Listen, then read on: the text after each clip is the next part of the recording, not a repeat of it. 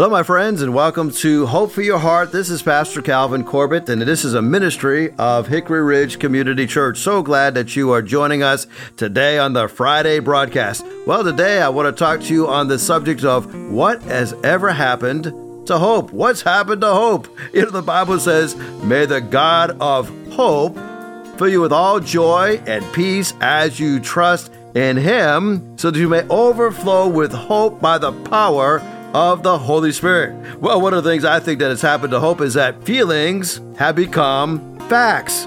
You know, one of the courses that I had in college was called Philosophy of Religion. And in this course, I was introduced to the channels of a very important subject, epistemology. And you said, man, that's not a very enlightening subject, but I would define that as how we know what we know. That's the study of epistemology. How do we know what we know? Well, our brains gather information from different lanes, kind of like on a highway. And so you have the rational part, uh, that would be the truthful part. Uh, you have the practical part, that's things that we know we do that are helpful. Uh, we don't care if it's true or not, but does it do what I wanted to do? And then the third way that we gather information is through the uh, intuitive, right? Kind of, I feel this way. And so we perform mathematical calculations rationally. Uh, we use our computers practically, unless we're computer engineers, in which case they will use them rationally. But for me, my computer is a very practical device. I buy things through Amazon. I type sermons on my computer. I do a lot of Google searches for things when I would buy something or if I have a question about things. And so it's very practical. And then uh, we tend to like people, however, intuitively. So we call all these three ways in which we gather information, but it's kind of through one channel. And that one channel that we use the most is kind of the dominant part of our personality. So it, it seems like our society, for the most part, has become involved intuitively. And our founders built our nation on a highly reasonable principle uh, that it were derived from Judeo Christian ethics and the Judeo Christian worldview. Uh, it was during the time of the Enlightenment, so it was very rational, right? And during times of global war and economic crisis, we have been driven more pragmatically. Today, as we're looking at a postmodern culture, you know, it seems like truth has become very subjective, very personal, and we kind of measure life through our, our feelings and our passions. So when we think about democracy and we think about the decline of reason, this is actually a thesis by William Davies in his important study, and he calls this study Nervous States Democracy and the Decline of Reason. And he makes some observations, and he observes that experts and facts no longer seem capable of settling arguments to the extent that they once did. You know, objective claims about economy, society, the human body, and nature can no longer be successfully insulated from emotions. And he illustrates it this way. And he says, in 82% of countries around the world, 82% of countries around the world, less than half of the public expresses trust in media. And this is contributing directly to the rising cynicism toward governments. The governmental institutions of the European Union and Washington, D.C. are viewed as centers for the elite, with elite privilege, which serves themselves rather than the public. So, an overwhelming majority look at government, and it's not just here in the United States, but overall in the world. Uh, they're looking at government that is run by the elite those who basically will come up with rules for everyone else and exempt themselves from those rules, and they really are serving themselves rather than the public. One factor in being able to understand this is that we receive information at an unbelievable speed.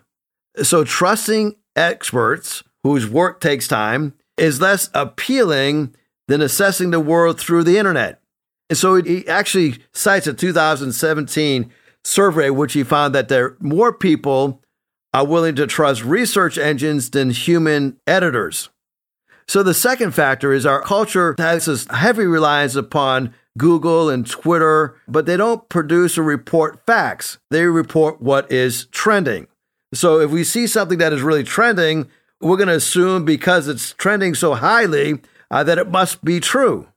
For example, mass demonstrations, whether they're in Iran or Hong Kong or Times Square, conveys what Davies calls the depth of feeling that brought so many people into one place at a time.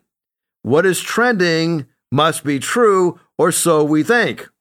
And so, uh, what they do is they will trend certain things that they want to get traction on. And because it is trending high, and we don't even know if it truly is trending that high, we assume that a lot of people are involved in this. Now, there's another factor. So, we said the first factor is the fact that we don't trust government. The second factor is that we are relying on popular trends. A third factor is the degree to which many people do not feel represented by their leaders or the so called experts. Uh, stock market highs will ring hollow to those struggling to get by. You know, proclamations of social progress frustrate those who feel left behind. So, are these facts at all related? Feelings have now become the facts of our day. And that's why you can even have it so much that, somebody can feel like they've been abused. And whether or not the facts support that, we will affirm that, that they've been abused, even though there's no facts to support it because they feel it, so it must be true. So feelings are now the facts of the day. But are they the best test for what is right and what is wrong? Consider this as an example. Today's television programming is full of references to alcohol and depictions of drinking. In one study, alcohol was found to comprise 30% of all food and beverages portrayed. This despite research indicating that portrayals of alcohol consumption on TV and in movies contribute directly to increased alcohol consumption by viewers. Perhaps we should not be surprised by this frightening report. The number of Americans drinking themselves to death has more than doubled over the last two decades. Uh, you won't find anybody coming against alcohol, do you? You see it glorified, you see it portrayed often. More than a quarter of Americans now see themselves as spiritual, but not religious. Fewer than that percentage believe that the Bible is the literal word of God. At the same time, 62% of Americans are dissatisfied with the direction of our culture. Are these facts related? Charles Spurgeon said this Let this one great, gracious, glorious fact lie in your spirit until it permeates all your thoughts and makes you rejoice, even though you are without strength. Rejoice that the Lord Jesus has become your strength and your song. He has become your salvation. The joy of the Lord is our hope. So let's talk about why do we lose hope? Well, number one, we can lose hope because we've done something sinful. Psalm 119, 81 says, and David is writing, he says, My soul faints with longing for your salvation but I have put my hope in your word. You see, when we think about sinful things, it will allow us to have our soul fainting because of sin, even if we decide to redefine what sin is. David goes into great detail in Psalm 51, talking about what happens to us when we sin. Uh, let me quickly give you seven negative effects of sinning, all taken from Psalm 51. Number one, David cries out to the Lord and he says, Blot out my transgressions, wash away all my iniquity, and cleanse me from sin. So we learn, first of all, that sin dirties my soul. That's why he says, Wash away all of my iniquity, cleanse me from my sin. There's another thing that happens when we sin, according to Psalm 51 it dominates my mind. Verse number three, David says, I know my transgressions, and my sin is always before me. David was grieving because he kept remembering the sins that he committed. He said, It's always before me, dominating my mind. Well, sin not only dirties the soul, not only dominates the mind, but it also damages my conscience. Verse number four says, Against you and you only have I sinned. David is feeling guilt. And he says, Lord, I have committed this transgression, and it's really against you. Oh, yeah, Bathsheba was involved. Uh, Uriah was killed over David's sin, but ultimately that sin impacted David's consciousness. And he says, I feel guilt over my sin. Number four, sin also depresses my heart. Now, that's why David cries out in Psalm 51, verse number 8. He says, Lord, let me hear joy and gladness. He was saying, Because of my sin, I am depressed. I want victory over my depression. I'm not hearing any joy. And he cries out to the Lord that he will restore to him that joy and that gladness. Well, sin does something else. It also destroys the body. In verse number eight, David says, Let my bones that you have crushed, let them rejoice. You see, David's body was falling apart, all because of sin. And number six, we learned that sin can defile our spirit. That's why David cried out to the Lord, Create in me a pure heart, O God, and then renew that steadfast spirit within me. In other words, David has gotten to the point where he was so discouraged. He didn't have that drive and that determination. He didn't have that steadfast spirit. And he says, Lord, create this pure heart in me. My spirit has been defiled. I need that steadfast spirit within me. And there's one other thing that we see that sin does it diminishes our testimony. David cried out to the Lord in Psalm 51, verse 14, and he says, Lord, deliver me from the guilt of bloodshed. Oh God, you are, are my God and my Savior, and my tongue will sing of your righteousness. Open my lips, Lord, and my mouth will declare your praise. You see, David knew because of what he did and having that adulterous relationship with Bathsheba and having Uriah ordered to be killed by placing him on the front lines in the battle. He knew that it hurt his testimony. And he says, Lord, forgive me and now restore my testimony so that I can sing of your righteousness, so that my lips and my mouth can declare your praise. I want you to know that sin will take you further than you want to go, cost you more than you want to pay, and make you stay longer than you want to stay. But if you confess your sin, that hope can be restored. There's a second reason why we lose hope.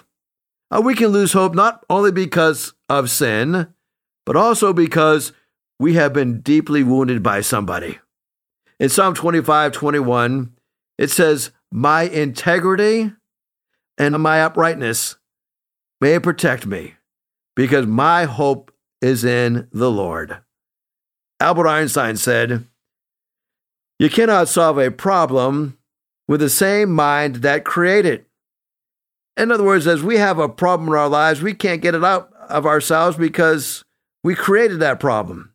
Scripture tells us that we must renew our minds, and then we'll be able to face the relational problems more effectively.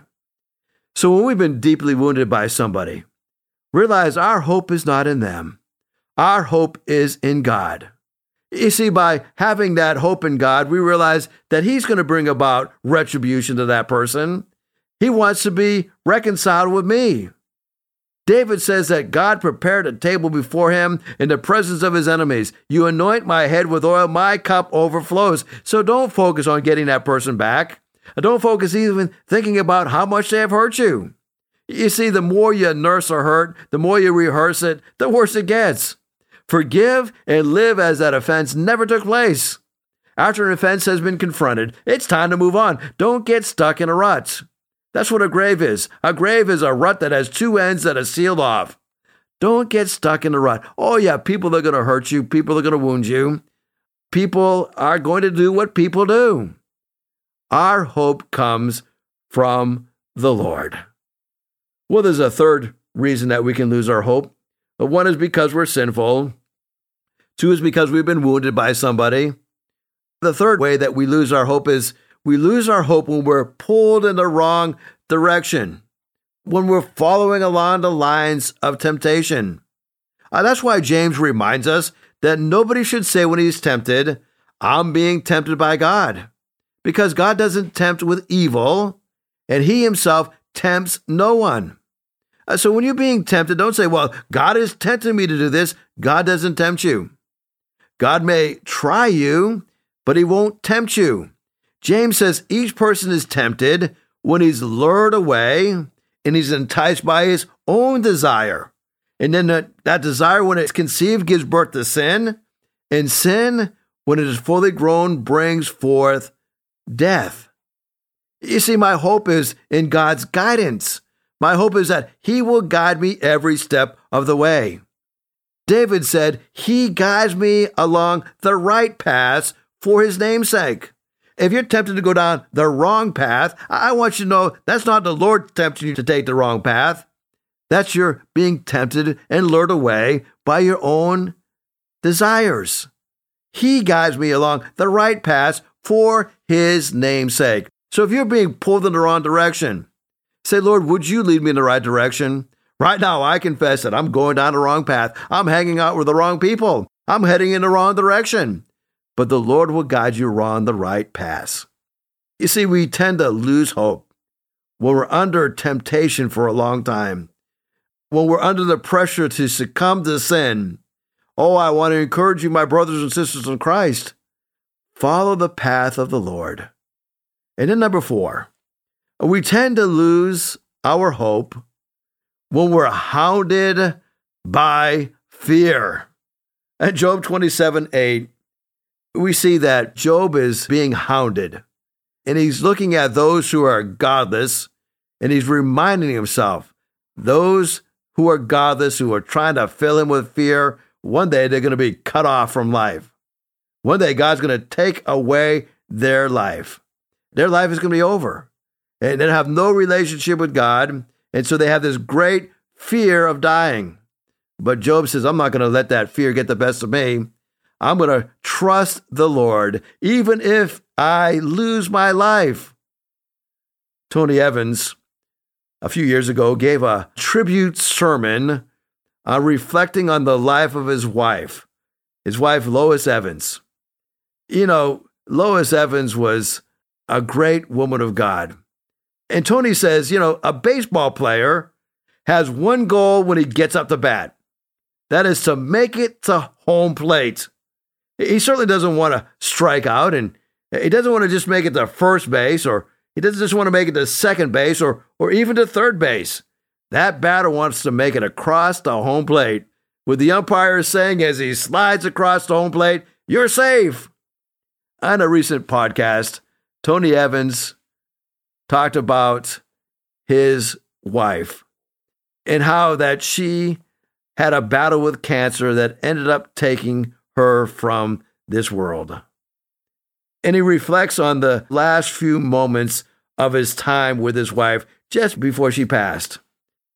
She asked him some questions and and, and he shared that in the podcast. Lois Evans asked, Well, well, Tony, uh, do you see my mother? Uh, she's right over there by uh, the fireplace. Why can't you see her? She continued on as she's preparing to meet the Lord.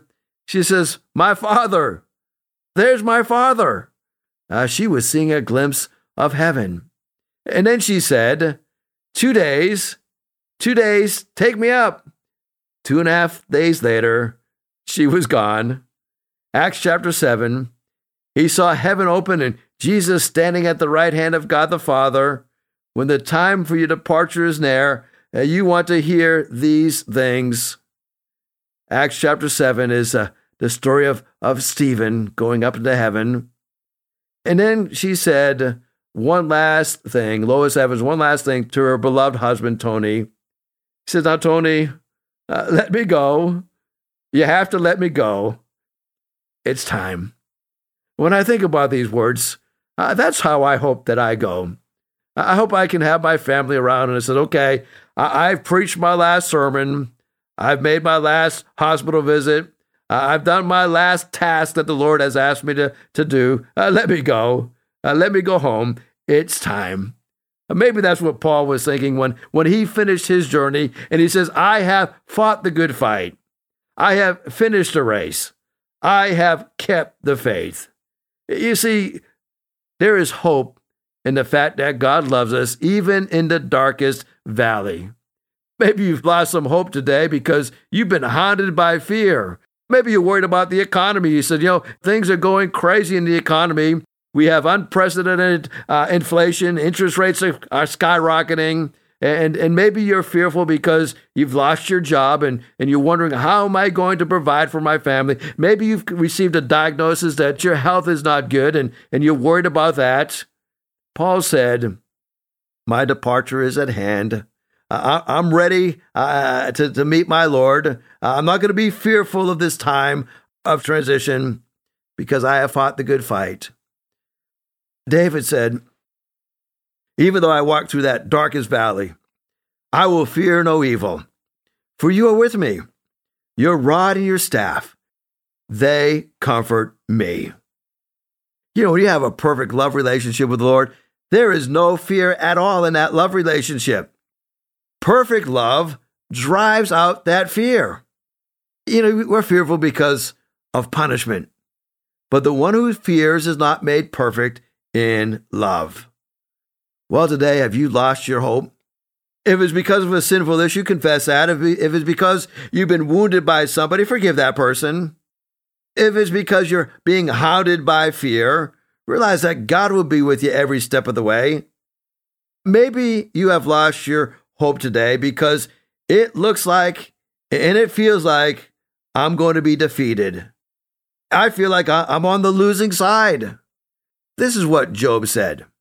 In Job chapter 30, verse 26, he says, When I hoped for good, evil came. When I looked for light, then came darkness. Job is getting at a point where he says, Man, I'm tired of being afflicted. I'm tired of everybody coming against me. I'm looking for good, and it seems like it keeps turning to evil. I'm looking for the light, but it keeps turning into darkness. I remind you of a promise that was given in Exodus chapter 14, and it was given to Moses. Moses, I want you to know the Lord will fight with you. You only have to be silent. God will fight for you. How do you feel like you're going to be defeated? You feel like you're on the losing side? God will fight for you. Have hope in his deliverance. Proverbs 23:18 says, "Surely there is a future, and your hope will not be cut off." Don't you love that? You have a future. God's not done with you yet. Your hope will not be cut out. And you may feel like you're afflicted on every side, but Paul reminds us in 2 Corinthians chapter 4, we may feel afflicted on every side, but we're not crushed. We may be perplexed, but we're not driven to despair. We may be persecuted, but we're not forsaken. We may feel like we're struck down, but we're not destroyed. Why? Because we're always carrying in the body the death of Jesus Christ, so that the life of Jesus may also be manifested in our bodies. Hey, I've got some really good news for you. Until the Lord's done with you, you are invincible. You may face some afflictions as you go through life. Psalm 34 19 says, Many are the afflictions of the righteous, but the Lord delivers him out of them all. So, being defeated is often a temporary condition. Giving up is what makes it permanent. Uh, so don't quit. Hang in there. Keep on keeping on. God is going to use this time of testing in your life to give you a wonderful testimony. God loves to take the mess of our lives and turn it into a powerful and a meaningful message. God is teaching you to be more like Him as you go through trials. Don't lose hope. If you need some extra help in this matter of remaining hopeful, maybe there's an addiction you can't get past, maybe there's a hurt that you're hung up on why don't you join us this Sunday night at 6 o'clock for Celebrate Recovery? Hickory Ridge Community Church, 6 o'clock p.m. Sunday night. Celebrate recovery. Love to have you come. We're at 3320 Battlefield Boulevard South in Chesapeake, Virginia. If you have any questions about it, shoot me a text 252 267 2365. Pastor Calvin 252 267 2365. God bless you. Thank you for listening to the broadcast. If you'd like to hear this broadcast again, you can have a free download at buzzsprout.com backslash 1890557, or you can listen on Amazon, Spotify, Google Podcast, and Apple Podcast. Hickory Ridge Community Church is located at 3320 Battlefield Boulevard South in Chesapeake, Virginia. Sunday service times are 9 a.m. and 10:30 a.m. We'd love for you to join us. For more information, go to hrcc7.org. And remember, no matter what you're going through, in Jesus Christ there is always hope for your heart.